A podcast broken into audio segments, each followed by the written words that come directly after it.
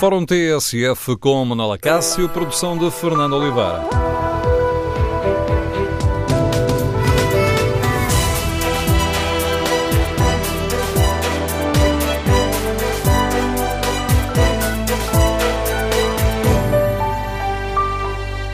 Bom dia. No Fórum TSF de hoje vamos tentar perceber se o Estado está a cumprir o dever de defender o consumidor.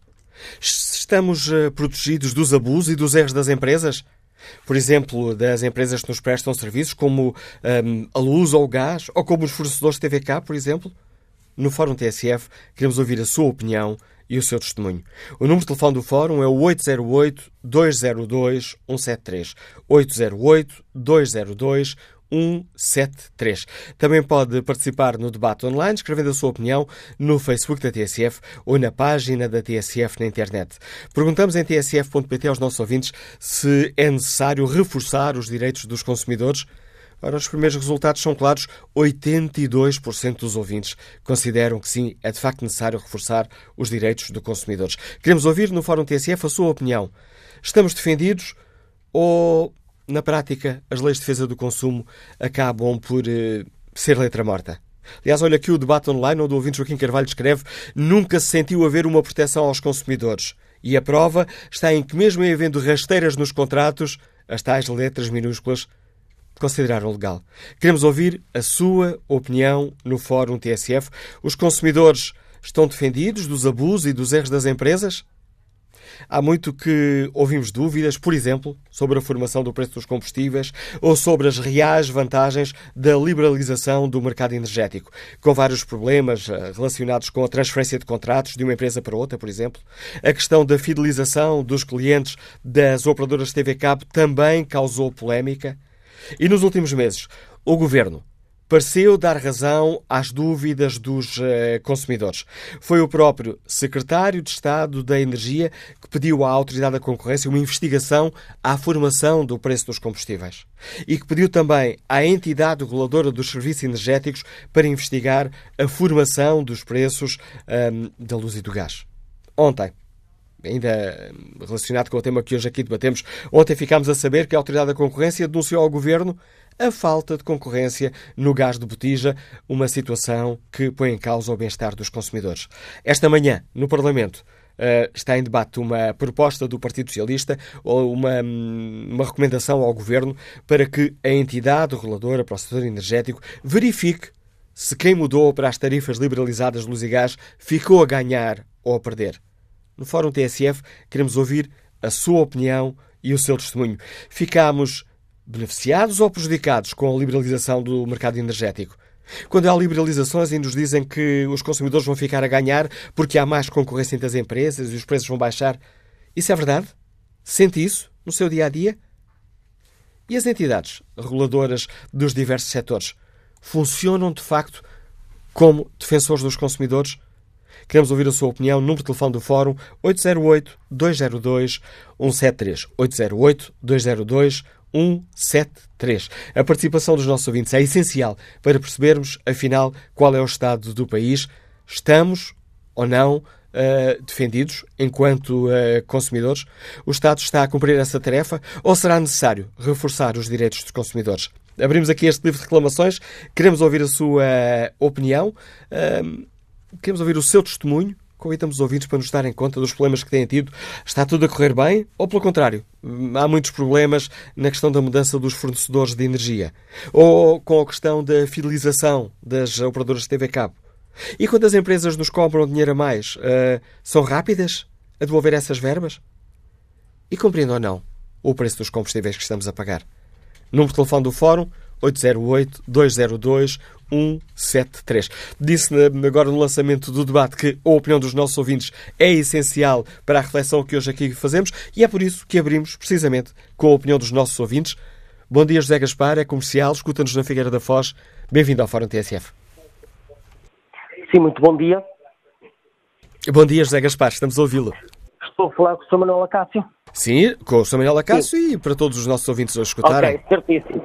Desde já, muito obrigado pela oportunidade que me deram eh, de expor aqui uma situação que, se passou comigo, em que hum, eu fui contactado pelo, por um comercial da, hum, da EDP, da EDP uh, comercial. E o que aconteceu foi precisamente que eu neste momento estou com, estou com, com, com energia elétrica da EDP uh, Universal e que o que se passou foi que uh, uh, houve uma senhora que me contactou em que eu pedi os preços, perguntou-me se eu tinha fatura no momento, eu disse que não tinha, que não tinha fatura, de, mas pedi os preços. quando me deram os preços, eu por acaso tinha feito um pagamento uma fatura no dia anterior e, e, e, e verifiquei, estava a verificar os preços. E, quando reparei que os preços estavam cerca de 30% mais caros uh, da EDP comercial em relação à EDP universal. Confrontei a senhora e disse como é que é possível que a senhora está-me a dizer que é muito mais barato e eu estou aqui a verificar e dei valores concretos em que a senhora está-me aqui a mentir. Uh, a senhora ficou assim um bocadinho embaraçosa e, e de seguida disse-me, sabe, você deveria estar já a ser penalizado pela EDP Universal por ainda não ter saído do, desse serviço. Uh, eu acho aqui isto muito estranho, acho muito estranho. Um, e na qual eu queria uh, pôr uma questão, porque não sei. Uh, será que, será que Uh, nós vamos ser penalizados, eu deveria ser penalizado por ainda estar na EDP Universal? Uh, não sei, gostava que, se fosse possível, que me dissesse. Uh, relativamente ao caso da. Também tenho um outro serviço, que é da Mel, em que a cerca de 2 km chega a Mel Fibra. a fibra chegou àquele ponto e, e não andou para a frente. E por vezes, muitas das vezes, à, à noite, eu não tenho internet. Não tenho internet, uh, eu tenho pago sempre as minhas faturas e uh, aquilo que eu pergunto é, será que eu posso anular o contrato? Não sei. Uh, o que é certo é que eles dizem-me que não. Uh, já liguei várias vezes para lá, eles dizem-me que resolvem o problema, que não uh, o problema nunca resolve, ou seja, resolve-se no momento cerca de, naquela, à noite, fica resolvido. A partir desse momento, o problema hum, volta ao, ao, normal. E eu já ando nisto há bastante tempo. Não sei o que é que haverei de fazer. E agradeço não, esse testemunho, não. agradeço esse testemunho que nos deixa, José Gaspar.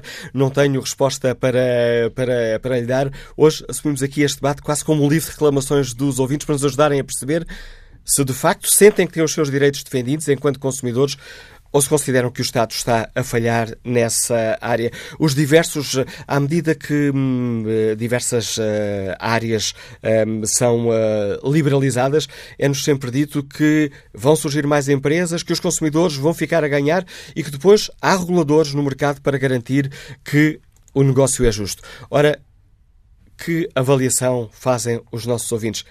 temos ficado a ganhar com a liberalização de diversos setores uh, da economia?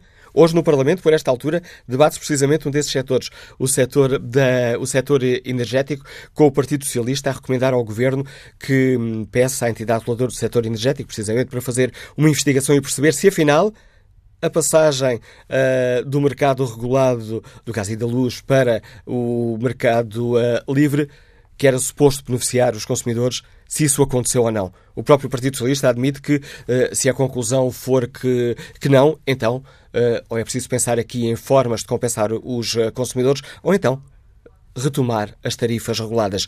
Queremos ouvir as suas opiniões, os seus testemunhos, testemunhos dos nossos ouvintes, para percebermos se afinal temos ou não os nossos direitos defendidos.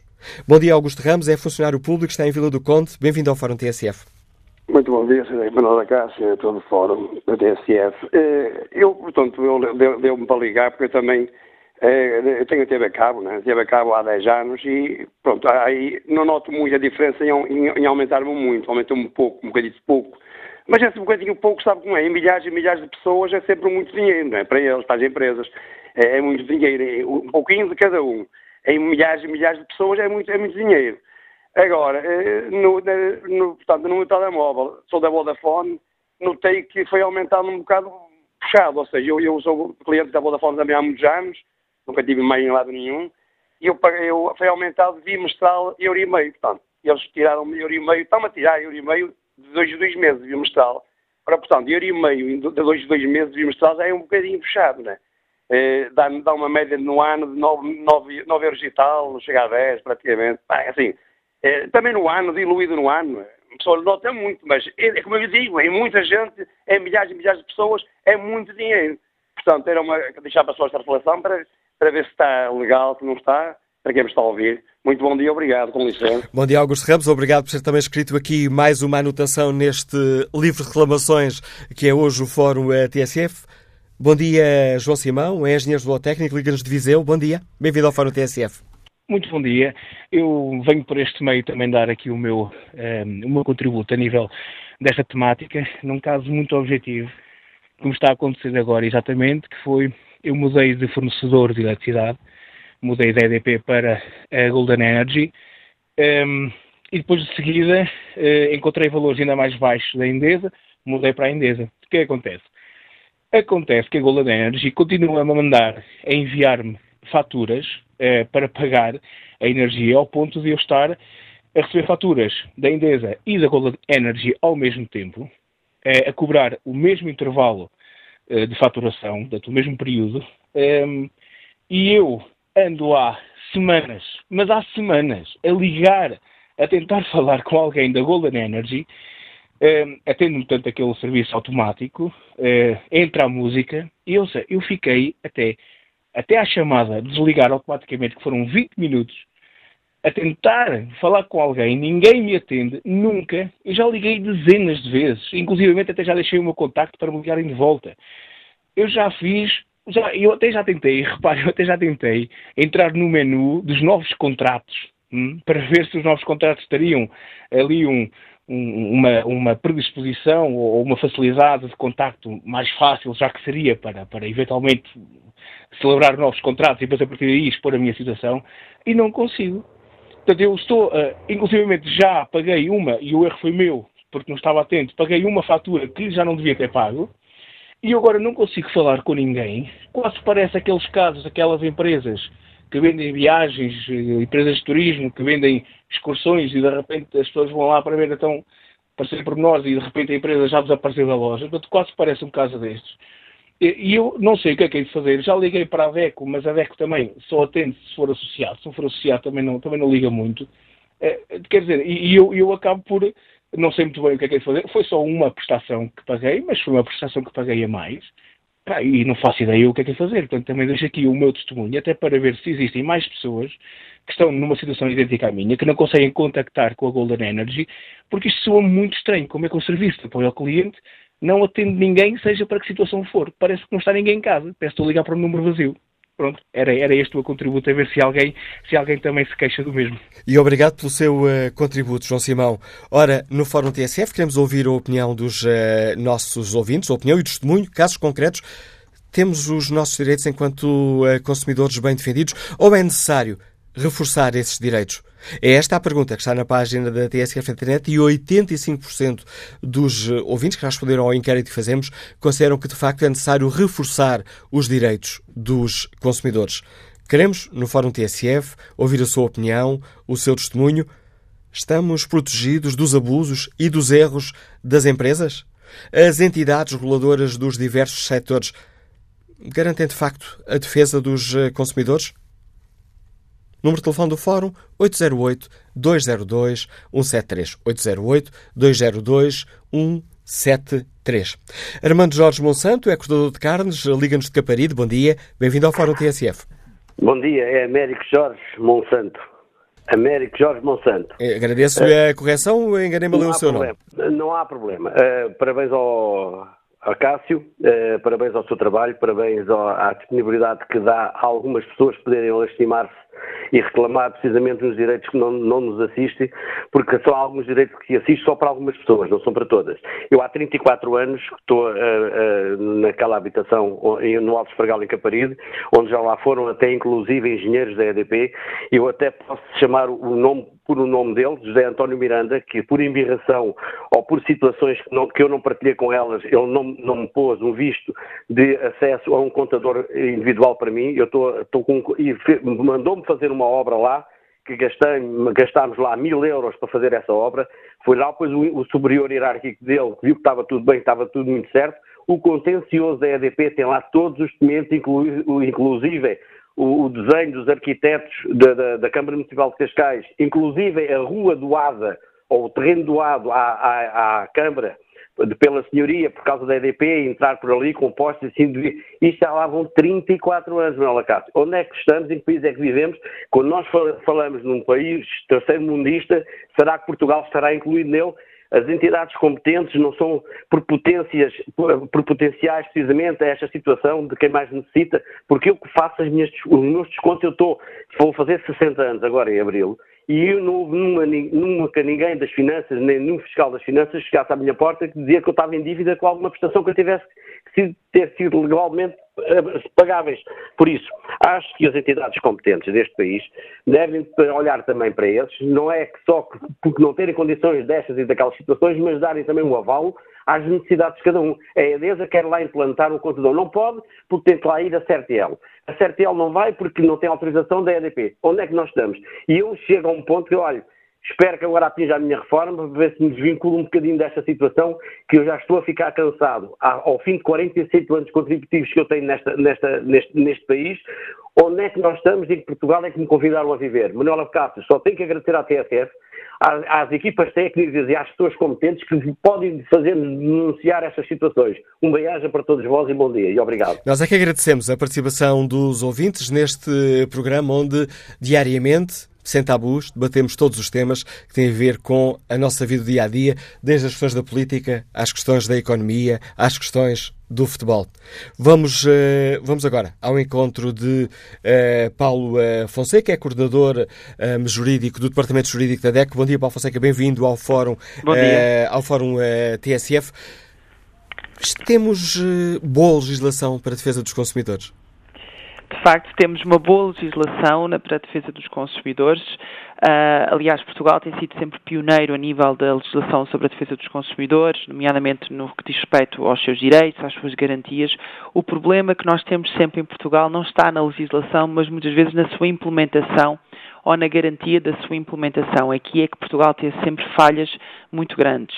E que no, no, que diz respeito, por exemplo, no caso da energia, nós temos que pensar que estamos a falar de um mercado que tem vindo a ser progressivamente liberalizado e, portanto, uh, houve aqui uma mudança de paradigma também a nível cultural, porque nós associávamos sempre a eletricidade e o gás sempre a uma empresa e passámos agora a ter várias empresas, nomeado no que diz respeito à comercialização da energia, ou seja, o mercado energético é um mercado muito complexo, ou seja, que tem várias, várias fases, só algumas dessas fases é que foram abertas ao mercado liberalizado, mas aquela que mais diz respeito ao consumidor, ou seja, a relação que eu tenho com a empresa foi aberta, neste caso, à liberalização.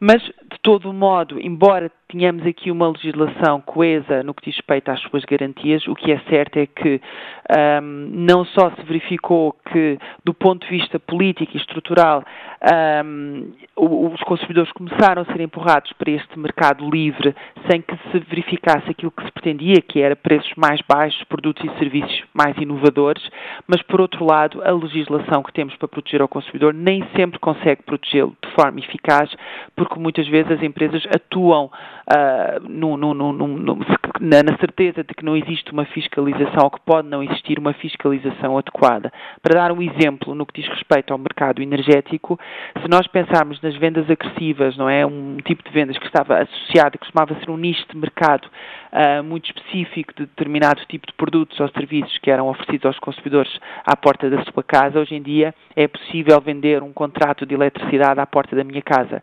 E muitas vezes os consumidores que não conhecem dizem que estão a passar para o mercado livre ou que já estão no, efetivamente no mercado livre não conhecem as empresas, as empresas muitas vezes não utilizam as melhores práticas junto dos consumidores, consumidores acabam por aderir à empresa, consumidores acabam por passar para o mercado livre sem o saberem, muitas vezes não conhecem o preço, muitas vezes existem serviços que são oferecidos eles associados e que o consumidor não sabe sequer que está a subscrever e que vai encarecer o preço da sua fatura.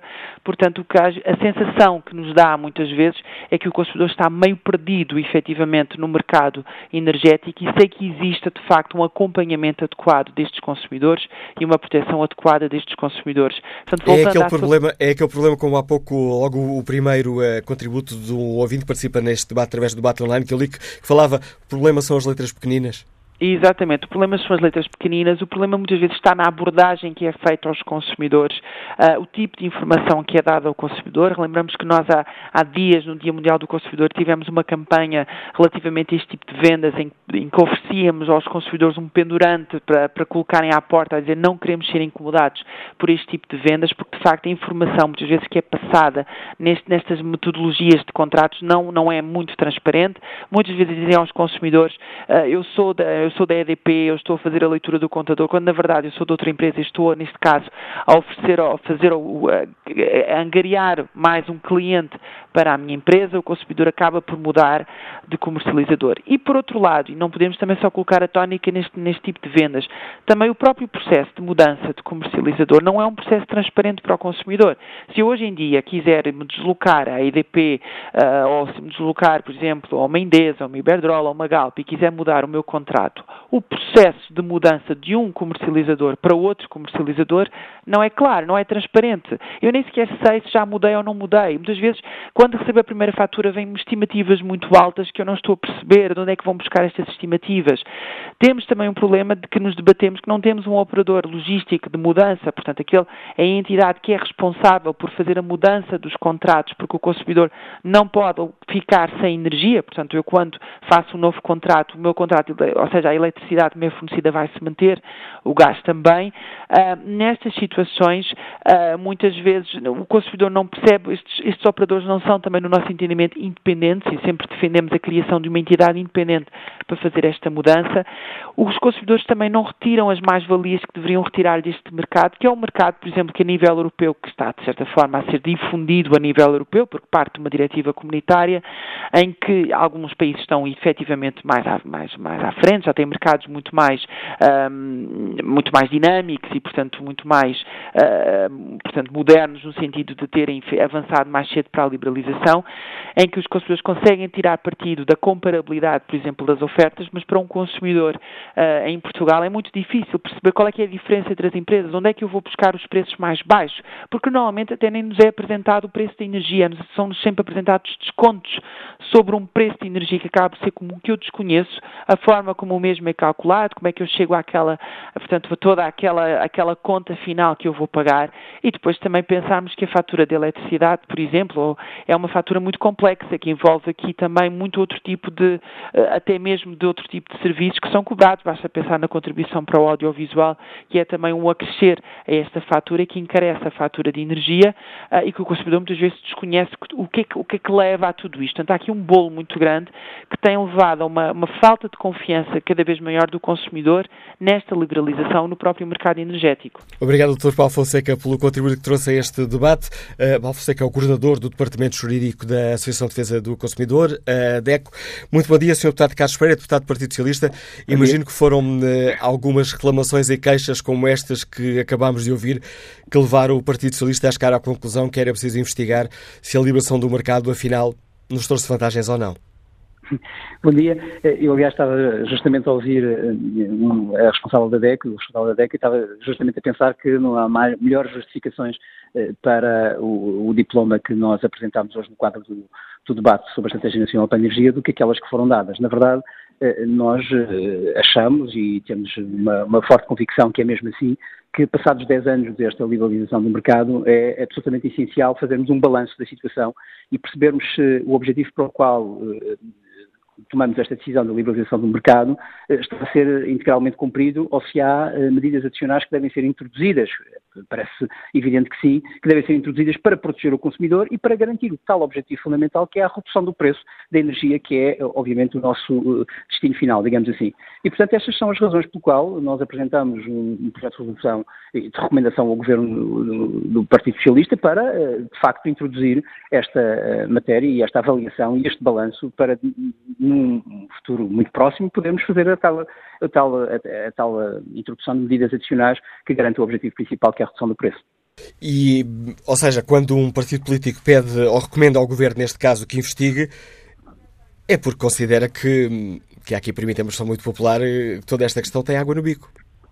Sim, sem dúvida. Aliás, eh, também algumas das questões que foram referidas relativamente eh, pelo responsável da DECO, nós colaboramos, não é? Quer dizer, nós sabemos que o mercado energético é um mercado que tem uma linguagem, eu aliás disse isso na abertura do debate, tem uma linguagem muito labiríntica e, portanto, nós temos que desmantelar esta linguagem, porque ela muitas vezes interessa a um conjunto de atores do sistema e não beneficia verdadeiramente a população. Ora, o governo do Partido Socialista entende que o que é preciso fazer é montar um sistema energético, um sistema de energia em Portugal que tenha um objetivo claro, que é a competitividade do país e essa competitividade do país implica ter energia eh, eh, de acesso fácil, sustentável e barata para os consumidores e para as famílias, isso é, e para as famílias e para as empresas. Isso é para nós absolutamente essencial. Portanto, eh, estas análises e estes balanços são absolutamente indispensáveis para podermos tomar medidas conscientes e, e consistentes, com eficácia. Que avaliação faz o Partido Socialista? Hoje, outra questão que aqui de, debatemos, os reguladores uh, dos diversos setores, neste caso o regulador de, do setor uhum. energético, funcionam por vezes, nós temos a sensação, nós, público, nós, cidadãos, temos a sensação, bom, uma das funções dessas entidades é defender os meus interesses, os interesses dos consumidores. É isso que acontece na prática? Bom, temos, temos de, de, de, de, avaliar a situação de forma também bastante fina, digamos assim, porque eh, nós consideramos que já demos alguns passos para tornar mais robusta a regulação da energia em Portugal. Nós, aliás, no Orçamento de Estado de 2017, eh, julgo que é do conhecimento de todos, introduzimos eh, eh, nos reguladores, no, no, regulador da energia, na ERS, matérias que estavam fora desse regulador, como é o caso dos combustíveis, da, bilha do gás, dos biocombustíveis, ou seja, eram tudo matérias, tudo matérias que estavam fora da regulação e nós introduzimos dentro do, do, do, da ERS. Isso é um, um aspecto importante para concentrar num regulador toda a análise da questão energética. E, portanto, essa evolução já fizemos, mas temos que fazer mais. Tem razão naquilo que diz, é absolutamente indispensável que o regulador acompanhe tudo o que está a passar eh, do ponto de vista do, do, funcionamento do mercado e as consequências que esse eh, mau, eventualmente, mau ou, ou assim assim funcionamento do mercado tem no preço eh, da energia e no acesso da energia dos consumidores e das empresas.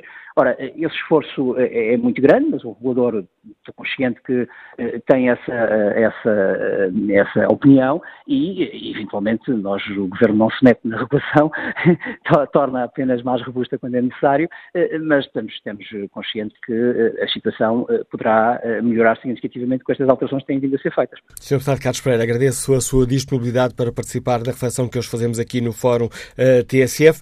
Tal como habitualmente, a opinião dos nossos ouvintes é o fator essencial deste programa. Muito bom dia, Alexandre Domingos, é empresário, está em Lisboa. Bem-vindo a este debate. Muito, muito bom dia, Manuela Cássio. Bom dia a todo, a todo o auditório. E uma vez mais, meu muito obrigado pela oportunidade participar neste tema, neste tema tão interessante como é a liberalização dos nossos, dos nossos mercados e nos diversos setores. Bom, o, o mercado é liberalizado de forma a que toda, todo o ecossistema à, à volta dele consiga beneficiar com o mesmo. Para que o mercado seja livre, seja concorrencial, eh, essencialmente o Estado não pode ter nenhum papel relevante, nem como fornecedor, nem como cliente, nem como regulador. Isto não existe em Portugal. Eu diria mesmo que nossa, as nossas liberalizações em, em, Portugal e ao longo da história, começámos pela liberalização da, da banca há, muitos anos atrás, depois a seguir passou pela liberalização das próprias telecomunicações, que, foi um processo dantesco nos, nos, finais dos anos 90, início, início do, nosso, do nosso século fez em 2000, na qual a PT continua a ter aqui um, um, papel que hoje começamos a ter respostas para o mesmo e, e porque é que o teve. E agora, com a regulação do mercado energético, eu diria que estes são os pilares mais importantes do que é a nossa liberalização, para não falar do que é depois do, do mercado de trabalho, etc., que não é esse o tema. Agora, eu, eu, diria que isto, se não for feito de uma forma séria, de uma forma transparente, um, os consumidores em si, que é para isso que, que, se calhar se o Estado deveria zelar mais, não vão beneficiar com isso. E não vão beneficiar porque há sempre fatores que atrasam o que é a verdadeira liberalização do mercado. Dou, dou um exemplo. O mercado, o, o mercado o mercado português energético nunca pode ser liberalizado à velocidade que se quer, porque a infraestrutura que, que está feita é da própria EDP. E é da própria EDP, e eu faço aqui uma ressalva que, que, que já na altura, quando foi a, a, a liberalização do mercado das, das telecomunicações, eu, eu fiz. A infraestrutura onde está montada e onde se passa todos os serviços, ou seja, o, neste caso, e vamos falar, à moda antiga, o próprio cobre em si, pertence ou pertencia genuinamente aos contribuintes, porque foram eles que os pagaram na altura que as empresas eram estatais. O mesmo não aconteceu quando houve depois as privatizações e as liberalizações de mercado. Hoje, hoje a EDP, por, exemplo, tem como acionista maioritário uma, uma, uma forte empresa chinesa. Por isso, eu, eu diria que confunde-se privatizações com os modelos como estão a ser conduzidos em Portugal com a liberalização de mercado. Daí não, não, pode, não pode ser sério. Ao não ser sério, nós nunca vamos, nunca vamos beneficiar ao todo com isto. Segundo ponto que não deixa de ser importante em relação ao que é, ao que é a competitividade entre as empresas quando há uma liberalização de mercado. No início do ano 2000, as próprias liberalizações das telecomunicações abriram no nosso mercado de trabalho extremas oportunidades e baixou e muito a nossa taxa de desemprego, aumentou e muito a nossa economia, embora todos nós soubéssemos que era uma bolha temporária e como-nos a nós gerir o tempo, mal ou bem já passou esse, essa bolha, mas a verdade é que nós não estamos a aproveitar o mesmo nas empresas que querem investir em Portugal, nas oportunidades que surgem com as próprias liberalizações em si. E o Estado, aqui é que tem que se afastar do papel onde coloca taxas e taxinhas e impostos subcarregando todas as contas e as empresas que querem entrar ou que gostariam de entrar no nosso mercado e participar assim no que poderia ser um modelo concorrencial do que é, um, do que é uma liberalização do mercado e não uma privatização. E enquanto isso não acontecer de fundo, os próprios, os próprios clientes, nós consumidores, olhamos para uma fatura e olhamos para uma fatura, por exemplo, da água, que ainda pertence ao Estado, e eu diria que 60% dessa fatura, seguramente mais de metade, tem a ver com taxas, porque mesmo que nós não, não paguemos a quantidade de água, há lá sempre alguma coisa, o aluguer do contador, é a taxa de saneamento, é a taxa de etc. O mesmo se passa na eletricidade. As pessoas não percebem porque é que há uma contribuição para o audiovisual, que as pessoas olham para aquilo, pagam, porque têm que pagar, e isto é, como tu dizes, causa descrença na nossa economia, e causa descrença numa liberalização quando se diz, ah, o mercado da eletricidade vai liberalizar, vêm novas empresas como a Endesa, uh, eh, etc., para fazer aqui uma concorrência leal. As pessoas encolhem os ombros, ou seja, cai um bocadinho em descrédito, porque até as próprias regras, e aí não sei se por ingenuidade, por inexperiência, não, não pode ser, mas as próprias regras não estão claras e não são explicadas ao público em geral. E por muito que a DECO e essas organizações teoricamente neutrais tentem fazer, tentem fazer ou demonstrar essa transparência, eu penso que não conseguem. Por isso, eu penso que a própria liberalização, para não cairmos no erro do que se está a passar nos combustíveis, que toda a gente sabe o que é que se passa, toda a gente, mas ninguém tem coragem de dizer ou de afirmar em público o cartel da forma como está montado. Eu acho que nós, consumidores, e quando o Governo apela que é para a construtividade e positividade dos, dos, próprios clientes em si, eu acho que as pessoas deveriam perceber um bocadinho o que é as regras do jogo, ou não vamos passar do palavrão de que é a liberalização versus privatização das nossas, das nossas instituições principais. Obrigado, Alexandre Domingos, pela participação neste debate. Estamos já muito perto da reta final, mas gostava ainda de escutar o técnico informático Hugo Simões, que nos liga de Braga. Bom dia. Olá, bom dia.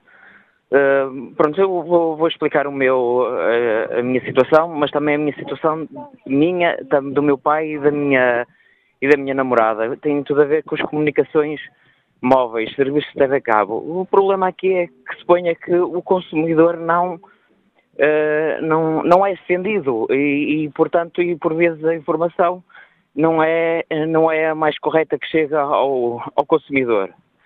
Uh, eu estou a falar porque, porque existe um grande assédio moral por parte das empresas. Quando nós queremos quebrar um, um serviço de, de TV a cabo ou de já tinha acabado a fidelização, temos que estar, de, vamos às lojas, muitas vezes não, uh, muitas vezes as lojas não têm uh, soluções para nós, uh, temos que andar sempre, a própria loja liga para o apoio ao cliente, ficamos para uns 20 minutos à espera, e depois uh, Uh, e, e, depois, mesmo assim, quando terminamos o contrato, depois recebemos uh, mensagens intimidatórias que dizemos que só podemos estar uh, disponíveis das 8 às 9 da noite e mandam uma mensagem a dizer que o serviço vai ter que ser cortado às, das 9 às 11 da manhã e assim sucessivamente.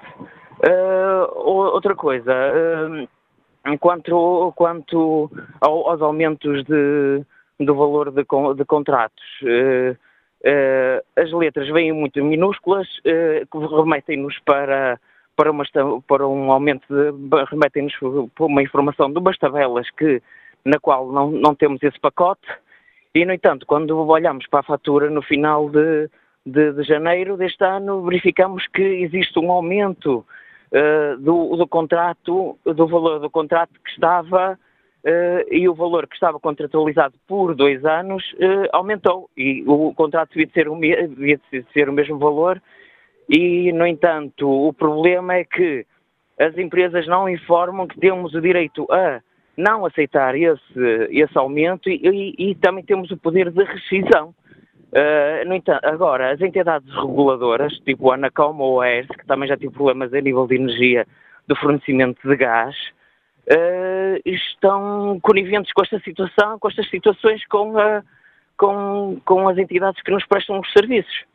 E esse é que é um dos grandes problemas, porque a Anacom preza sempre que a entidade que nos presta os serviços eh, fique trato do, trato do, trato do problema. E por vezes é às cinco e às seis reclamações e mesmo assim, o, o, o, e mesmo assim as situações não ficam alteradas. Obrigado, Simões, uh, pelo, uh, por ter ajudado a preencher este livro de reclamações que é hoje o Fórum TSF, para tentarmos perceber se de facto uh, os consumidores estão protegidos ou se é necessário reforçar os direitos dos consumidores. Na pergunta que está na página da TSF na internet, no inquérito que fazemos aos ouvintes, 88% dos ouvintes que já responderam consideram que é necessário reforçar os direitos dos consumidores. Casimiro Espiguinha participa no debate online e escreve: Partilho inteiramente dessa suspeita. Os sucessivos governos têm aproveitado a liberalização para carregar o consumidor de impostos encapotados. Para eles, quanto mais alto estiver o preço da energia, mais imposto sacam. As empresas têm que ter muito lucro para pagar os salários impensáveis e vergonhosos. Rui Miguel Ferreira uh, dá-nos conta de um caso concreto e escreve: Estive durante nove meses com a Golden Energy, mas cancelei o, o uh, contrato, pois ligava para eles para dar as leituras quer do gás, quer da eletricidade, e eles enviavam as faturas com a leitura estimada e não com aquilo que eu comunicava ligava para a Golden Share, para a Golden Energy, uh, o porquê de não enviarem a leitura que comunicava, nunca ninguém atendia o telefone. Por isso, depois mudei da Golden Energy para a Endesa. Isto foi no ano 2015 e até há três meses atrás recebia faturas para pagar da Golden Energy. Retomaremos este debate aqui no Fórum TSF, onde tentamos perceber se de facto os consumidores uh, estão a ser protegidos, se o Estado está a cumprir o dever de defender os consumidores. Retomaremos o debate com a maioria do espaço reservado à opinião dos ouvintes, já a seguir ao Noticiário das 11. Tudo o que se passa, passa na TSF.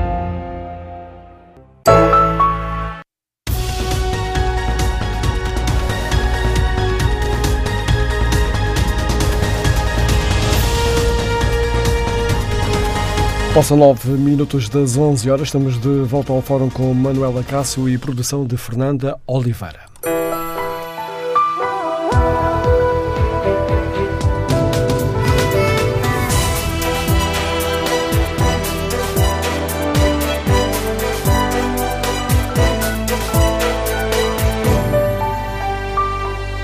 Retomamos o debate no Fórum TSF. O Estado está a cumprir o dever de defender os consumidores?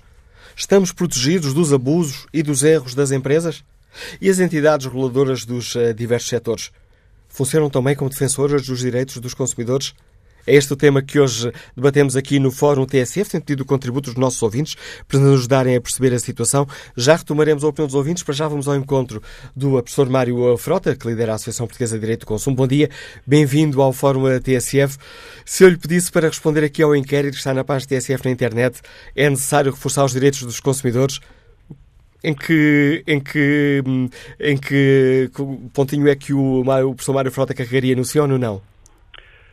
Bom dia, Manuela Cássio. Bom dia, TSF. Na realidade, antes de, mas em resultado de responder concretamente a essa questão, duas, três observações prévias. Um, não há em Portugal política de consumidores. E pronto, já respondeu ao inquérito. Mas não quer isso significar que não haja nas leis direitos, direitos com alguma suficiência, embora se trate de leis relativamente extensas, avulsas, prolixas, prolíferas, que mereceriam um outro tratamento. Menos leis, melhor lei. Precisamos da codificação das leis para que cada um saiba em que lei vive. Para que cada um saiba o seu papel. De resto, para além do Estado enquanto tal, as entidades reguladoras. Eu diria, eh, numa formulação que me acudiu agora ao espírito, 47 novos fora, nada. É que 47 é exatamente o artigo que confere hoje em dia e desde 2013 às entidades reguladoras esse papel irrecusável de proteger o consumidor, que não estava na anterior lei quadro. E que as entidades reguladoras continuam olimpicamente, soberanamente a ignorar. Se um consumidor se dirige a uma entidade reguladora, a entidade reguladora diz simplesmente não nos compete ocuparmos-nos de reclamações, não somos competentes para tal. Quando são, são e deviam agir consequentemente em prol do consumidor que não capturadas pelas entidades reguladas que fazem de algumas delas gato-sapato. Falemos da autoridade da concorrência. Então, quando vamos por esse país fora e verificamos que os painéis de, com preços de combustíveis nas autoestradas estabelecem rigorosamente em distintos concessionários os mesmos preços, sem tirar nem pôr, não estaremos perante concertação de preços. Ah, as provas são difíceis. Era necessário que tivessem um, uh, um registro das conversas que, ao pequeno almoço ou à ceia, os operadores eh, eh, tivessem desenvolvido para chegar àqueles valores. Mas em que país vivemos? Quando o secretário de Estado pede à autoridade da concorrência que faça um estudo, mas então não competiria à autoridade da concorrência de ofício fazê-lo? Estar atenta às oscilações do mercado, estar atenta às manobras, às manipulações que tendem a prejudicar o consumidor. E quando se fala de métodos agressivos, mas quer-se algo de mais agressivo que as vendas fantásticas da famigerada Deco Proteste Limitada que se faz passar em jeito de embuste por associação de consumidores e que nos engana a todos e que nos constrange a liberdade a cada passo. Mas em que país vivemos? Que país é este? E a abordagem dos operadores não só dos serviços públicos essenciais, mas mormente nesse segmento. A abordagem pessoal ou pelo telefone absolutamente descabelada, os artifícios, sugestões e embustes, o contrato. Porque o problema não é o das letras pequeninas, porque uma cláusula nula, pelo facto de eu aceitar, não vou convalidá-la uma cláusula inválida não se torna válida só porque eu assinei. É que eu ouço dizer há muito tempo que a Direção-Geral do Consumidor, que tem nos últimos anos primado por uma ausência absoluta, por uma omissão criminosa, e as entidades reguladoras iam passar a pente fino os contratos de adesão. Mas isso é obrigação primária. Jamais se fez. Mas então ninguém está atento a isto. Ai, agora, porque houve um clamor quanto ao gás de botija, é que não. Uma política de consumidores, e eu sempre ouço os políticos dizerem as pessoas primeiro, uma política de consumidores importa se aposte na formação. Não temos educação para o consumo nas escolas. Está há 20 anos na lei. A lei é autêntica letra morta. Não temos informação para o consumo nos espaços de radiodifusão e de radiotelevisão públicos. Está na lei. É o artigo 7 Há 20 anos, faz este ano 21 anos. É autêntica letra morta. E, no entanto, pagamos direto e indiretamente a rádio pública, a televisão pública e o que mais por aí uh, vier. E, no entanto, os consumidores estão sós, no mato e sem cachorro.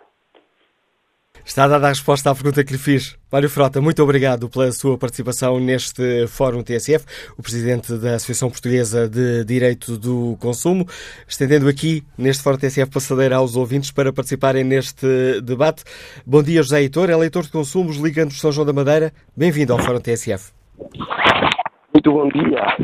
Uh, estou a ouvir o vosso, o vosso fórum com, com algum interesse. Uh, noto que em Portugal um, uh, querem nos meter os dedos, querem nos meter os dedos dos olhos dentro. Exemplo, no, no intervalo de, entre o noticiário apareceu uma empresa a oferecer um produto, não digo qual é o produto, mas repara uma coisa, essa pessoa fala, fala muito rápido.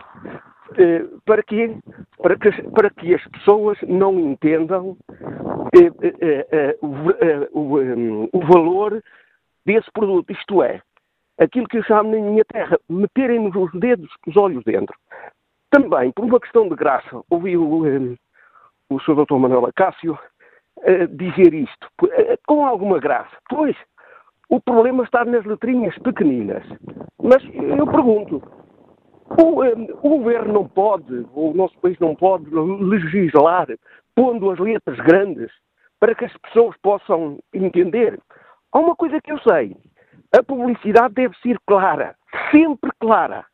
Portanto, não se atua neste, neste campo, atrevo-me a dizer, com todo o respeito, porque não há interesse.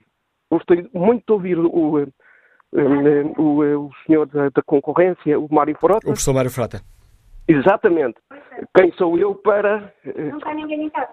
Eh, quem sou eu para, para uh, me sobrepor a ele? Uh, olha, gostei muito.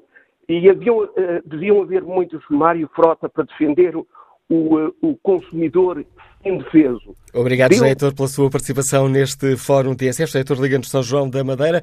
Seguimos viagem até ao Porto para escutar a professora Ruth Sá. Bom dia. Estou sim, muito bom dia. Eu só estou a participar uh, em relação a um ouvinte que falou há bocado por causa da Golden Energy. E também teve uma situação muito complicada com, com essa empresa e uh, não conseguiu resolver nada por telefone. Inclusive, foi, a situação foi idêntica, faturas em duplicado, sempre a, a cobrar uh, faturas em atraso. Ela a ligar para lá não atendiam, não, ninguém lhes dava, dava resposta, mesmo quando ela deixava o contacto, muito idêntico à, à outra ouvinte.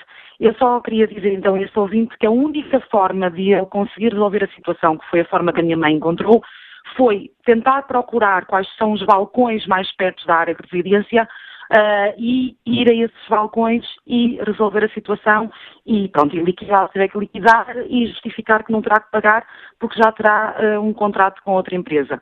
E ir atrás deles, porque a minha mãe é São João da Madeira, entretanto começaram a fechar os balcões de São João da Madeira, começaram a ir para Santa Maria da Feira e as pessoas de São João da Madeira tiveram que ir para Santa Maria da Feira e é para ir sem hora de ser atendido, porque são filas e filas e filas de reclamações a quem acontece a mesma situação. Uh, muito bom dia, obrigada. Obrigado pelo seu testemunho e por essa dica que está a dar aos ouvintes. Já foram vários aqui no Fórum TSF um, queixarem-se da falta de atendimento. Os telefones são indicados pela Gold Energy. Ora, fica aqui a dica desta um, ouvinte, a professora Ruth Sá, que nos ligava do Porto. Vamos agora ao encontro uh, do deputado Bloco de Esquerda, Heitor Sousa. Senhor deputado, bom dia, bem-vindo ao Fórum TSF. Bom dia. Estamos nós, consumidores, bem defendidos? Eh, claramente, neste setor não estamos eh, nada bem defendidos porque o que os consumidores sabem, eh, porque é isso que acontece todos os meses, é que em Portugal paga-se das energias mais caras da Europa. E, portanto, apesar de, saber que hoje em dia cerca de Portugal já tem capacidade de produzir energia internamente, que equivale, grosso modo, a cerca de 50% do consumo. Apesar disso, eh, nós temos os preços da energia, quer no setor da energia elétrica, quer no gás natural, quer no gás de botija, estamos sempre a ser massacrados com preços de natureza uh, monopolista, absolutamente fora de, em discordância completa com o custo de produção, e que são preços sobrecarregados por uma série de custos de rendas milionárias que foram negociadas quando se fez a chamada liberalização do setor e que têm um peso uh, crescente e enorme na determinação do preço final do consumidor. E esta situação é uma situação que é absolutamente inaceitável. O Bloco de Esquerda, desde, uh, mais, desde as eleições do passado outubro de 2015, tem procurado eh, identificar quais são os aspectos que, do ponto de vista social, mais podem ser eh, alterados com vista a minorar, portanto, o efeito destes preços eh, astronómicos, do custo do quilowatt-hora que se pratica em Portugal. E, e, e, uma das razões que nós procuramos atacar mais rapidamente foi precisamente a de procurar um mecanismo que impusesse às produtoras de energia a, a obrigação de respeitarem a tarifa social de energia. E isso tanto se aplica hoje em dia, eh, quer na eletricidade, quer eh, no gás natural.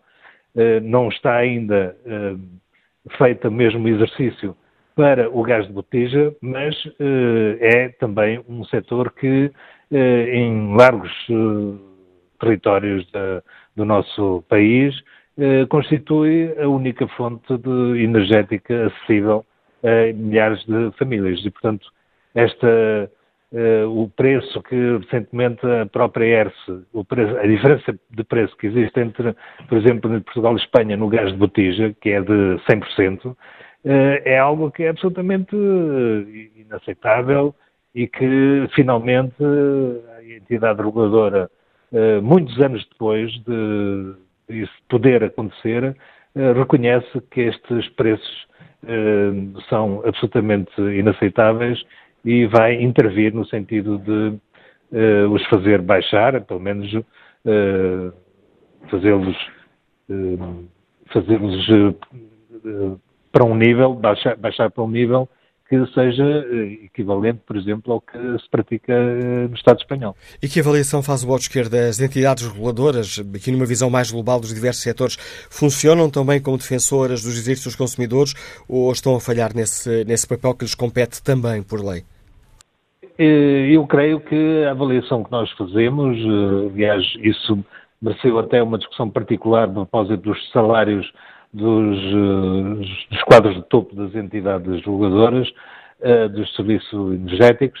Uh, a avaliação que fazemos é, sobretudo, aquilo que nós vemos na, na prática. Portanto, uma entidade reguladora que não é capaz, ou que não foi capaz, durante muitos anos, mais de uma década, não foi capaz de uh, contrariar uma política de preços e de tarifas absolutamente monopolista, eh, penalizadora das empresas, que também aqui ao nível eh, das empresas é preciso dizer que todos os empresários que nós recebemos, e eu faço parte da sexta Comissão de Economia Parlamentar, Uh, nós recebemos aqui na Assembleia da República, todos eles unanimemente se queixam do preço exageradíssimo que têm de pagar pela energia.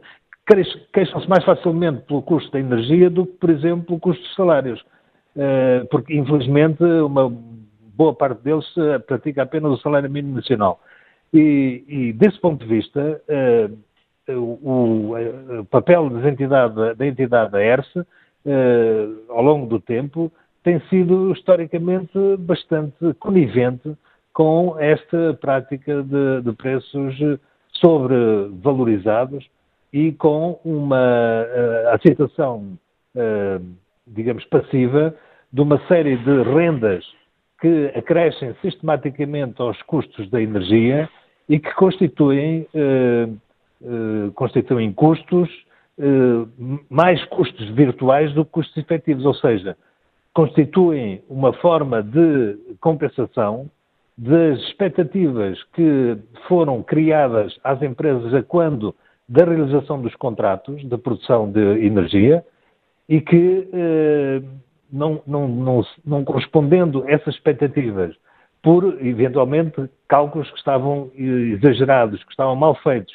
que estavam sobrevalorizados da parte das entidades privadas, eh, por não corresponderem a essas expectativas, constituem um encargo suplementar de largos milhões de euros que todos os anos eh, nós temos que suportar, nós, falo de consumidores e, e empresas, etc., temos que suportar por, pelos chamados CMEGs, custos de manutenção do equilíbrio contratual, que são, no fundo, uh, as mesmas uh, compensações financeiras que qualquer parceria pública ou privada uh, tem, infelizmente, no, nos, nos, vários contratos de atividade em vários setores onde elas existem.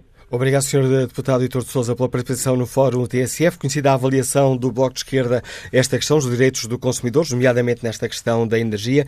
Vamos ao encontro de António Vilar, médico, Liga-nos de Lisboa. Bom dia. Bom dia. Eh, eu vou-lhe referir eh, dois casos, um rápido que espero que seja histórico, com as operadoras de telecomunicações. Eh, quando no início passámos, pretendíamos passar da EPT para operadores, uma das situações que muitos de nós ficaram sem, sem telecomunicações foi quando era necessária a presença do funcionário da PT e do operador para fazerem a mudança das linhas. espero que isso hoje seja histórico e, mas foi um, um, caso real que afetou seguramente muitos de nós. O segundo caso é um caso ainda presente, uh, com, na minha clínica, em que mudámos da PT para a Clix, na época, que, e ficámos dois meses sem comunicações, porque não se tinham apercebido que a nossa central era rediz e a linha deles era analógica. Em 2011 alterámos o contrato para a Ótimos, que nos fazia uma série de promessas, tudo isto começa sempre com aliciamento, depois passa aos incumprimentos, à mistificação e, e acaba muitas vezes em burla, como vos vou contar. Passámos, portanto, para ótimos e ficámos, uh, uh, com, nessa altura, com a ADSL, e ficámos, não tínhamos internet, e, e a promessa, de que, que é a promessa habitual de que os custos vão baixar, não se concretizavam, e quando reclamámos, viemos a perceber que no nosso contrato tínhamos serviços que nunca tinham sido prestados, que era um serviço chamado Connect, com agravantes, isto só nos foi contrato pelo, pelo representante do operador seguinte que, com que agora trabalhamos, que esse serviço Connect era para empresas que tinham automóveis. Ora, nós na clínica não tínhamos sequer um automóvel. Portanto, era um serviço que estava a ser evitado e que eh, nós não nos apercebemos, e é aqui que está a mistificação, porque quando nos apresentam um projeto em que vamos pagar menos, nos dizem tem internet a 100 megas, tem comunicações a, a 2 cêntimos, e depois transpõem isso para um contrato e dão um nome de fantasia, chamam-lhe, por exemplo, TP-Link Connect 2234, você pensa que naturalmente aquilo é a tradução do que lhe foi prometido. E é aqui que surge o embuste, é que não é. Como viemos a ficar com este contrato da Ótimos, visto que nos estavam a debitar nesse tal uh, nesse tal designado de fantasia, uh, estava designado o tal Serviço Conex, uma linha de canguru, que nunca tínhamos disponibilidade, e uma linha que nunca tínhamos utilizado. Uh, reclamámos, reclamámos, mas as contas não paravam de subir. E aqui surge o terceiro ponto o terceiro buraco que temos de estar atentos é que muitos dos descontos que nos prometem vão acabando ao longo do tempo. Vão acabando e, nós não nos apercebemos que, no, que o preço inicial é, é apenas com descontos temporários. A terceira é o cuidado a ter com os concessionários. Os concessionários, como aconteceu connosco, desaparecem ao longo do tempo.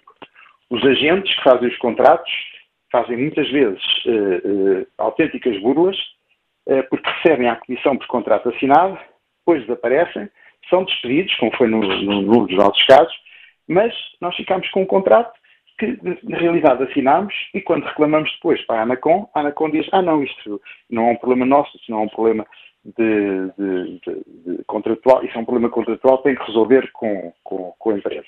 Portanto, muito cuidado com os concessionários uh, e também com os agentes dessas concessionárias. Uh, e, portanto, uh, gostaria ainda de dizer que, presentemente, passámos para nós, supostamente porque era fibra, portanto, era um avanço tecnológico, com garantia de internet a 100 megas, e o que é que acontece hoje? Todos os meses ficamos sem telefone. Quando reclamamos remotamente, ficamos com o telefone mas temos longos períodos sem internet ou com internet muito lenta e, na realidade, não conseguimos acabar com, este, com esta situação, nem temos como nos defender. E é isto que já reclamámos também para a ANACOM. Uh, neste momento, pensamos uh, falar com a DECO, porque isto não acontecerá seguramente só connosco, e, e, e eram alguns dos, dos cuidados que eu queria aqui referir, e como vê, passámos da Clix, passámos da Ótimos e passámos para nós e continuamos a ter eh, grandes problemas. Doutora, o último vendedor deixou de aparecer uh, nos últimos tempos, Sr. Paulo Alves, se estiver a ouvir, uh, atenda-nos o telefone para poder ouvir as nossas reclamações. Doutor António Vilar, agradeço uh, por ter ajudado a preencher aqui as folhas deste livro de reclamações que é hoje o Fórum ATSF. Bom dia, professora Sara Carvalho, Liga-nos de Aveiro. Bem-vinda a este debate. Muito obrigada, Manuela Cássio, e obrigada também, um bem-aja pelo programa. Bom dia também aos restantes ouvintes do Fórum. Bom, eu, eu, liguei na sequência de uma intervenção que houve há pouco de um ouvinte relativamente à Gold Energy uh, e depois também de, um, de, uma mensagem no Facebook. Eu vou relatar a minha, a minha situação, portanto, eu, eu, sou associada da DECO há vários anos e eles tiveram inclusivamente uma parceria com a Gold Energy porque tinha ganho o leilão uh, que é organizado pela DECO e, portanto, eu decidi mudar de EDP na altura para a Gold Energy. Uh, acontece que, basicamente, como foi relatado pelo ouvinte anterior, e também pela mensagem do Facebook, uh, cedo me apercebi de que havia problemas. Muitas vezes nós não recebíamos faturas, estávamos 3, 4 meses sem receber fatura. Sempre que eu tentava contactar a empresa, uh, esperava largos minutos ao telefone, não conseguia. Enfim, tentei rescindir o contrato com vários e-mails para o e-mail de apoio ao cliente, não obtive resposta e, portanto, tive de contactar a DECO e basicamente só com a intervenção da DECO é que o assunto se resolveu. Entretanto, como obviamente eu não fui a única pessoa a quem aconteceu isto, a DECO um, cancelou a parceria com a Gold Energy. Uh, sei que depois houve uma parceria posterior com a ACP e eu também, enquanto associada da ACP, enviei um e-mail para a ACP alertando para os problemas que tinha tido com a Gold Energy. E, portanto, na sequência dos problemas que eu continuo a ouvir as pessoas relatarem, uh, eu acho que é quase um caso de estudo a Gold Energy ainda estar no mercado a operar. Um, Basicamente, também ainda relativamente ao Gold Energy, queria só por último referir que, tal como noutras situações que já foram abordadas aqui por outros ouvintes e convidados, a questão da, das vendas agressivas. E, portanto, a Gold Energy também, com um, um familiar meu de uma certa idade, basicamente, enfim, sem mostrar praticamente o contrato, um, aliciou a pessoa a, a, assinar o contrato. E depois também houve imensos problemas problemas para, para fazer o cancelamento do mesmo. E por isso, bom, era esse o testemunho que queria deixar aqui e obrigado eu é que agradeço a sua participação e o seu testemunho, professora Sara Carvalhais. É impressionante a quantidade de ouvintes que se referem concretamente ao caso desta empresa. Ah, ora, a Anabela Laje deixa-nos esta opinião no debate online. Escreve, já fui imensamente prejudicada pela Mel, pela nós e uma tal Gold Energy. Esta última considero a mesma empresa fantasma, que devia ser imediatamente encerrada. Telefonemas, e-mails sem resposta, enfim, ficaram a dever mais de 400 euros. A justiça é muito cara, portanto, é ao Estado que compete proteger os seus cidadãos contribuintes. Bom dia, Sr. Deputado Helder Amaral. Bem-vindo ao Fórum TSF. Bom dia, Quando aqui nesta frase desta, desta nossa ouvinte, Anabela Olás, Que avaliação faz a CDS? O Estado está a cumprir esse que é um dos seus deveres de defender os, os contribuintes consumidores? Sim, eh, antes de bom dia, bom dia a todo o auditório da TCF, parabéns pelo debate, aliás, o debate é, é utilíssimo na, naquela parte da informação e do alerta que é preciso fazer do consumidor para que o consumidor tenha o seu dever de diligência quando assina contratos e quando assina este tipo de, de, aquisição de produtos.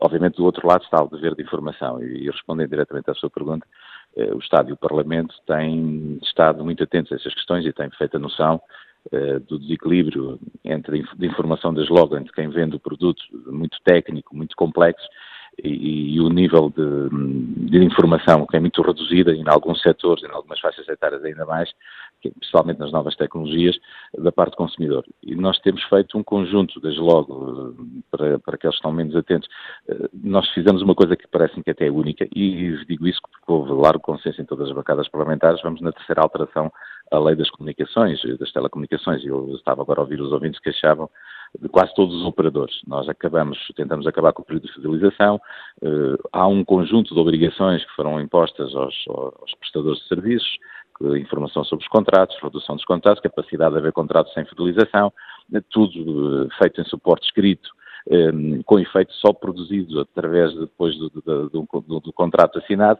ou seja, mas temos ainda, obviamente, um longo caminho, uh, porque estamos a falar de setores que são muito inovadores, que, uh, também muito, uh, com muita imaginação, devo dizer, e portanto cabe de facto ao Governo e ao Parlamento estar também atento e encontrar um sistema de motorização permanente eh, porque há aqui, de facto, um conjunto de relatos, e a EDEC faz muito bem o seu trabalho, a Direção-Geral do Consumidor a mesma coisa, mas o Parlamento não se demite desse acompanhamento e desse, portanto, se for preciso alterar a lei uma, uma, uma próxima vez, faremos, até porque o Parlamento fez uma lei, criou reguladores, criou mecanismos eh, em termos de meios técnicos, humanos e até remuneratórios aos reguladores e, portanto, eu também quero aqui dizer que os reguladores têm que cumprir o seu papel e o Parlamento, nessa matéria, é tolerância zero. O regulador não pode deixar desprotegido os consumidores eh, e não pode estar do lado do, do, das empresas porque o seu papel é realmente regular o mercado. Eh, e temos até notícias, eh, e o Parlamento pode dizer que o Parlamento está a acompanhar, nomeadamente aquelas, aquela oferta de serviços que fazem o setor eletroprodutor, de, de, arranjos, de concertos, e que nos parece, vamos começar audições no Parlamento brevemente, e o CDS deu consentimento a essa mesma matéria, que nos parece que é coberto de um conjunto de ofertas de facilidade estão a ser induzidos para a aquisição de energia, para contratos de aquisição de energia. Parece-me aqui claramente eh, uma prática hum, de abuso de posição dominante, porventura, de, porventura de, de, de, de, quebra da confiança e até para ir para lá daquilo que é a aquisição pura e dura da energia. E, portanto, direi que o Parlamento e o, não, e está atento o CDS está muito atento. Uh, nós não pouco, peço, desculpa, peço desculpa interromper, há pouco fiquei com uma, com uma dúvida quando o Sr. Deputado Helder Amaral estava a dizer que os reguladores têm de facto que, têm também essa missão que têm a cumprir de defender os consumidores e que a avaliação faz o CDS. Essa, essa tarefa das, das diversas entidades reguladoras uh, está a ser cumprida ou está a ficar para segundo plano? Não, não claramente tem, tem sérias dúvidas que esteja a ser cumprida. Vou dar um exemplo. Uh, o governo, este governo cria agora o Open Energia, que no fundo é um organismo que vai ajudar os consumidores, na, quer no mercado regulado, quer no mercado liberalizado, a perceber bem o que é que está, que, que, tipo de energia precisa, que tipo de potência precisa, o que é que está a comprar. Mas depois eu preciso que a ERS controle, por exemplo, a leitura dos contadores, que controle as práticas do, do, das, das, várias empresas, que controle o cumprimento uh, dos serviços. Por exemplo, a Anacom lembra-me uma altura em que nós perguntávamos, porque havia um conjunto de queixas eh, pelo país fora, nomeadamente para a indústria, para as empresas, mas também para as pessoas sobre a qualidade eh, da net, a segurança, a estabilidade, e nós dizíamos, mas como é que é possível que se assine um contrato com determinados megas e esse contrato esteja sempre abaixo? E a Anacom dizia, bom, a margem eh, é mais ou menos como a TDT, é para, incluir 80% da população, basta, basta, basta de Lisboa e Porto, já cobre 80% da população. Portanto, este subterfúgio, que nós sabemos que são práticas engenhosas da parte do, das empresas, e eu aqui, o CDS nessa matéria, não sabe muito bem de que lado é que está. Obviamente, nós acreditamos no mercado liberalizado, acreditamos na economia do mercado, mas para isso precisamos de reguladores eh, que não façam de contas ou que não estejam ao lado uh, daqueles, daqueles que normalmente têm práticas menos, menos corretos, que estejam ao lado do consumidor e que, e que penalize houve uma dúvida sobre a contagem dos contadores, nós estamos hoje a fazer um esforço para ter contadores inteligentes no caso da energia, percebemos que a EF detectou um, um conjunto de, de, de, fraudes na leitura, mas depois tivemos que chamar o regulador ao Parlamento inúmeras vezes para saber que coimas, uh, que soluções e que garantias é que, é que, é que o regulador conseguiu da parte do, do, do setor regulador para que essa situação não volta a acontecer. Então, é um, é um conjunto de... temos tido, e aliás o, o debate de hoje e os, os e os, e os, ouvintes trouxeram um conjunto de, de, queixas que nós já conhecemos e que de facto estamos a tratar e que não, não, embora não seja fácil, também temos que dar aqui margem para a liberdade contratual, temos que dar margem para que de facto as empresas possam inovar, porque aqui o equilíbrio inteligente é uh, ter regras que possam permitir que haja inovação, que haja investimento, e esse também vai a benefício do consumidor, ou seja, nós hoje, se olharmos para aquilo que é hoje a nossa comodidade em termos de telecomunicações, e comparar com os últimos 10 anos, a evolução foi enorme. Agora, isso não pode ser feito à custa do atropelo dos direitos dos consumidores. Isso é, isso é que é inaceitável. Obrigado, Sr. Deputado Helder Amaral, por ter participado neste debate em nome do CDSPP. Vamos agora ao encontro um, do elemento do Comitê Central do Partido Comunista Português, Agostinho Lopes. Bem-vindo a este Fórum TSF. Agostinho Lopes, que avaliação faz o Partido Comunista Português desta questão? Os uh, consumidores estão defendidos? Não, não estão defendidos dos abusos e gostaríamos de dizer que relativamente à vossa pergunta se partilhamos da suspeita do Governo de que há, digamos assim, abusos das empresas, nós não, só não partilhamos da, da, suspeita do Governo porque temos a certeza de que há esses abusos, eh, como o PCP há muitos anos denuncia como há muitos anos vem fazendo propostas no sentido de pôr fim a esses abusos. Eh, poderíamos falar, por exemplo, do último projeto de resolução que, aliás, foi aprovado na Assembleia da República em matéria de combustíveis, eh, propondo uma audição independente que nunca se fez, pá, propondo a criação de, de, de uma efetiva concorrência com o desenvolvimento de uma, uma, de uma rede nacional de gás de, petróleo, gás de petróleo liquefeito ou gás natural liquefeito ou comprimido. Eh, portanto, há todo um conjunto de, de, situações que mostram que, de facto, o, os consumidores não estão protegidos e, sobretudo, que os governos, os governos sucessivos governos do PSD, do PS e do CDS, pá, não têm posto cobro, apesar de decisões nesse sentido. Eh, no sentido de, de tomarem-se medidas. Eu lembrava, por exemplo, o um, um caso, um caso provavelmente eh, mais claro, do, do, mais claro porque eh, bem recente na abordagem pública. O problema do gás de botija. Em 2011, a Direção-Geral de Energia elaborou uma proposta do modelo de preços máximos, aliás, semelhante eh, ao, ao sistema existente em Espanha. Nunca entrou em vigor. 2011, estamos em 2017. Pergunta-se porquê é que este modelo não entrou em vigor. Em 2014, a ex-entidade, a entidade que então regulava o gás de botija, a ENMC, detectou que entre o mês de dezembro de 2013 e fevereiro de 2014 o preço das botijas de 13 quilos tinha aumentado eh, ao arrepio daquilo que tinha acontecido ao, ao, ao gás de, ao, ao botar no, no, nos mercados internacionais. E, portanto, a questão que se coloca é porque é que os governos eh, não intervêm até cumprindo as resoluções aprovadas na, em Assembleia da República. E o Partido Ministro Português tem resposta para essa pergunta? Não tenho. É, naturalmente que não querem pôr em causa os lucros da EDP, da Galp, da REN, etc.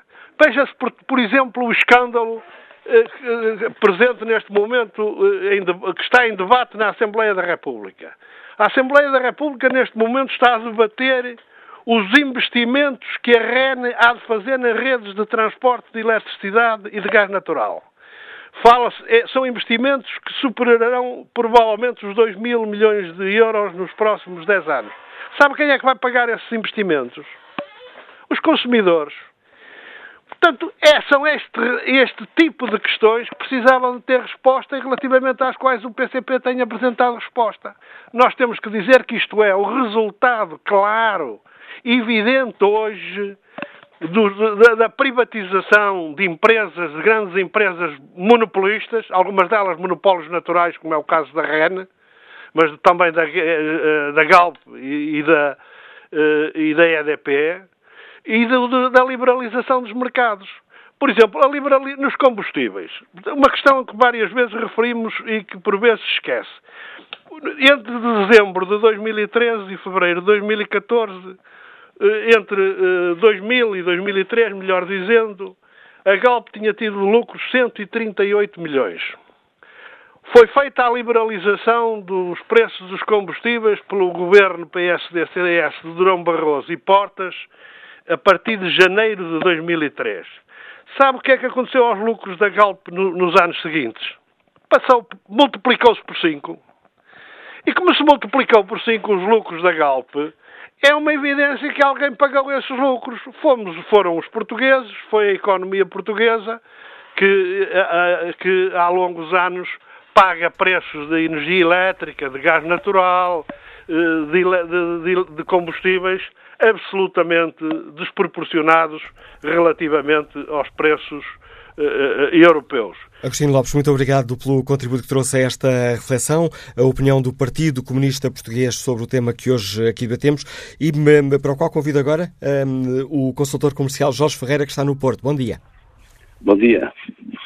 Olha, eu há bocadinho em viagem ouvi o tema do fórum uh, e lembro-me de ligar para chamar a atenção de uma coisa. Há cerca de três anos fiz um contrato com a Galp-On para, para fornecimento de energia e de, e de gás. Entretanto, o ano passado, em julho, ou seja, em 2016, comecei a receber faturas de eletricidade da Gold Energy, sem nunca ter feito nenhum contrato com eles. O que aconteceu é que dirigimos à Galpon para saber o que estava a passar e ninguém me soube explicar em concreto o que é que realmente se estava a passar, porque é que eu estava a receber, tinha um contrato com eles e recebia, continuei a receber faturas de gás da Galpod e a receber faturas de energia da Gold Energy. Uh, reclamamos, mas simultaneamente fizemos um novo contrato para energia com a Galpon, é? para evitar situações desagradáveis. E, entretanto, dirigimos à Gold Energy para tentar resolver o problema, pessoalmente, porque por telefone era impossível. Acontece que após muita luta com os senhores da Gala Energy, conseguimos que nos creditassem as três faturas que já nos tinham enviado, eh, para, porque realmente nós nunca tínhamos feito um contrato com eles, certo? O que é que acontece a seguir? Deixei de receber faturas da Gold Energy, mas também não recebi mais nenhuma fatura da Galpon.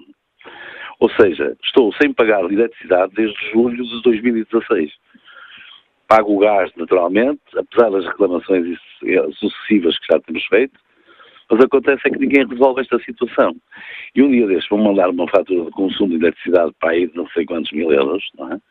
que eu não sei como é que eu vou pagar. Por acaso sei, porque realmente temos, sabemos quanto é que pagamos por mês e um cidadão consciente o que faz é reservar aquele dinheiro para qualquer eventualidade e na altura estar prevenido para pagar. Mas isto de concorrência entre estas empresas de energia, eu aquilo que me leva a pensar assim, de uma forma muito superficial, não apurada, como é óbvio, é assim, alguém vendeu o meu contrato de eletricidade da Galpon à Gold Energy sem minha autorização. É aquilo que eu penso. Obrigado, Portanto, Ferreira. Haverá aqui negócios meio escuros no meio disto tudo. É só um alerta. Tá Obrigado bem? pelo alerta que nos uh, deixa. Vamos agora ao encontro do deputado do PSD, António Costa e Silva. Sr. Deputado, bom dia.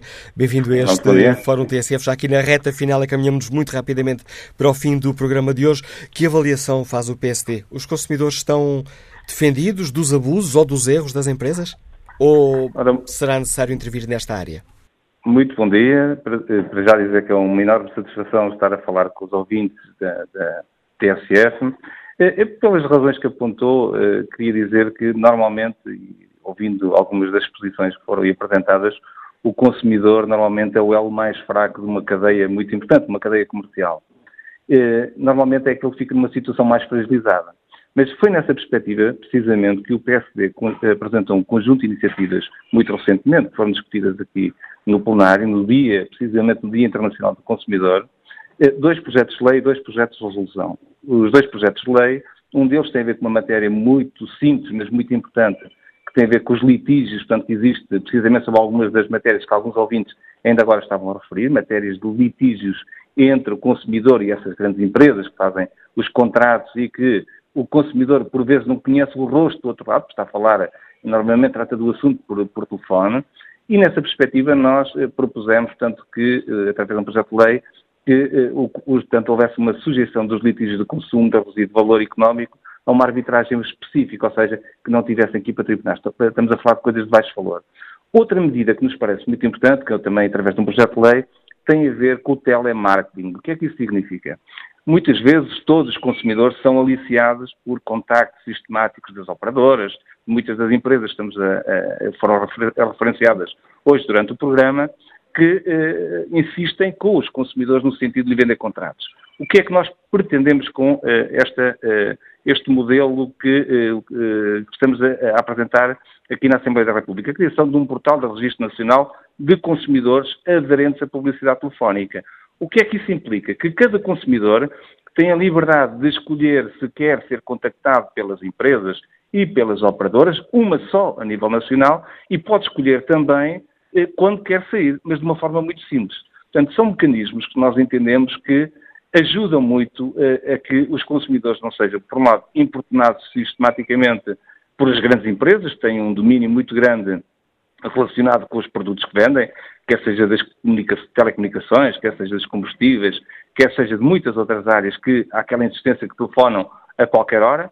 E outro problema que está associado a isto, que é, hoje em dia nós temos muitas bases de dados eh, de várias empresas que ninguém controla em concreto eh, e como elas são utilizadas. Portanto, o que nós pretendemos é que seja criada uma base de dados a nível nacional, provavelmente gerida pela Direção-Geral de Concorrência, é, nossa, é essa a nossa proposta, no sentido que os consumidores fiquem protegidos nesta matéria.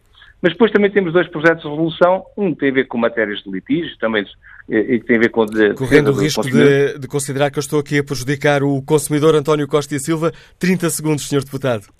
Pronto, é para dizer portanto, que estas iniciativas, em concreto que o PSD está, está a apresentar, está muito preocupado com esta discussão portanto, e da fragilidade que os consumidores têm na cadeia de distribuição, na, na cadeia comercial, e que as nossas iniciativas esperamos que vão ajudar, eh, dando mais informação, mais conhecimento dos programas e das propostas, que o consumidor saia defendido tanto nas, eh, em quaisquer propostas comerciais que possam acontecer. Esperamos é que os, eh, que os, outros grupos parlamentares alinhem também nesta discussão e alinhem nas propostas que o PSD está a apresentar. É Agradeço o seu contributo e a compreensão obrigado, nesta eu. minha tentativa de apressar o seu raciocínio. Estamos quase, quase a terminar este programa e tenho ainda em linha alguns ouvintes. Vamos tentar escutá-los.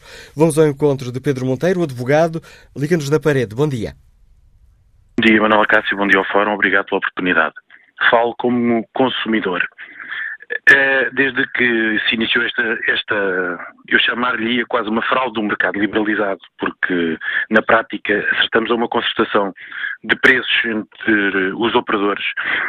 Uh, acho, uh, e ouvi aqui com alguma atenção alguns deputados, engraçado que tanta preocupação para com os consumidores quando uma fatia muito significativa das nossas faturas, eu tenho aqui duas à minha frente, seja de água, seja de eletricidade, seja de gás, que são uma parcela elevadíssima no custo mensal das famílias. Eu tenho uma família numerosa com cinco filhos e por mais exercícios de tentativa de poupança de gás, de eletricidade ou de, ou, ou de água, os aumentos que tenho sido vítima nos últimos anos uh, uh, uh, tornam estas tentativas completamente frustradas. Eu, na minha última fatura de gás, pago 170 euros de gás no total da fatura para apenas 90 euros de gás. Na minha fatura de água, eu pago 45 euros de água para uma fatura de 121 euros. Eu não percebo, estas iniciativas que o deputado que falou agora falava, eu penso que caem todas em saco roto quando 60% ou 70% do valor que pagamos na nossa fatura e ao consumidor o que interessa é a última linha, são taxas municipais que são, acho eu, inclusivamente, muitas delas parecem-me até o arrepio de legislação central. Uh, nós assistimos a crescimento de taxas, às vezes, taxas que valiam 10% do valor da fatura, no caso da água, que de repente, do mês para o outro, passaram para 40%. Nos últimos anos assistimos ao aumento da taxa do IVA dos 6 para os 23 e, no fundo, aquilo que o Estado pode fazer, que é intervir nesta área e poderia deixar aos operadores, de facto, o mercado liberalizado, competirem em preços, o Estado que é responsável por quase 60% da fatura, nada faz e, pelo contrário, muito preocupado com o valor que os contribuintes pagam, no fundo é quem leva a maior fatia. E que nos últimos anos tem sido o principal o principal player na composição do preço da energia que os consumidores pagam.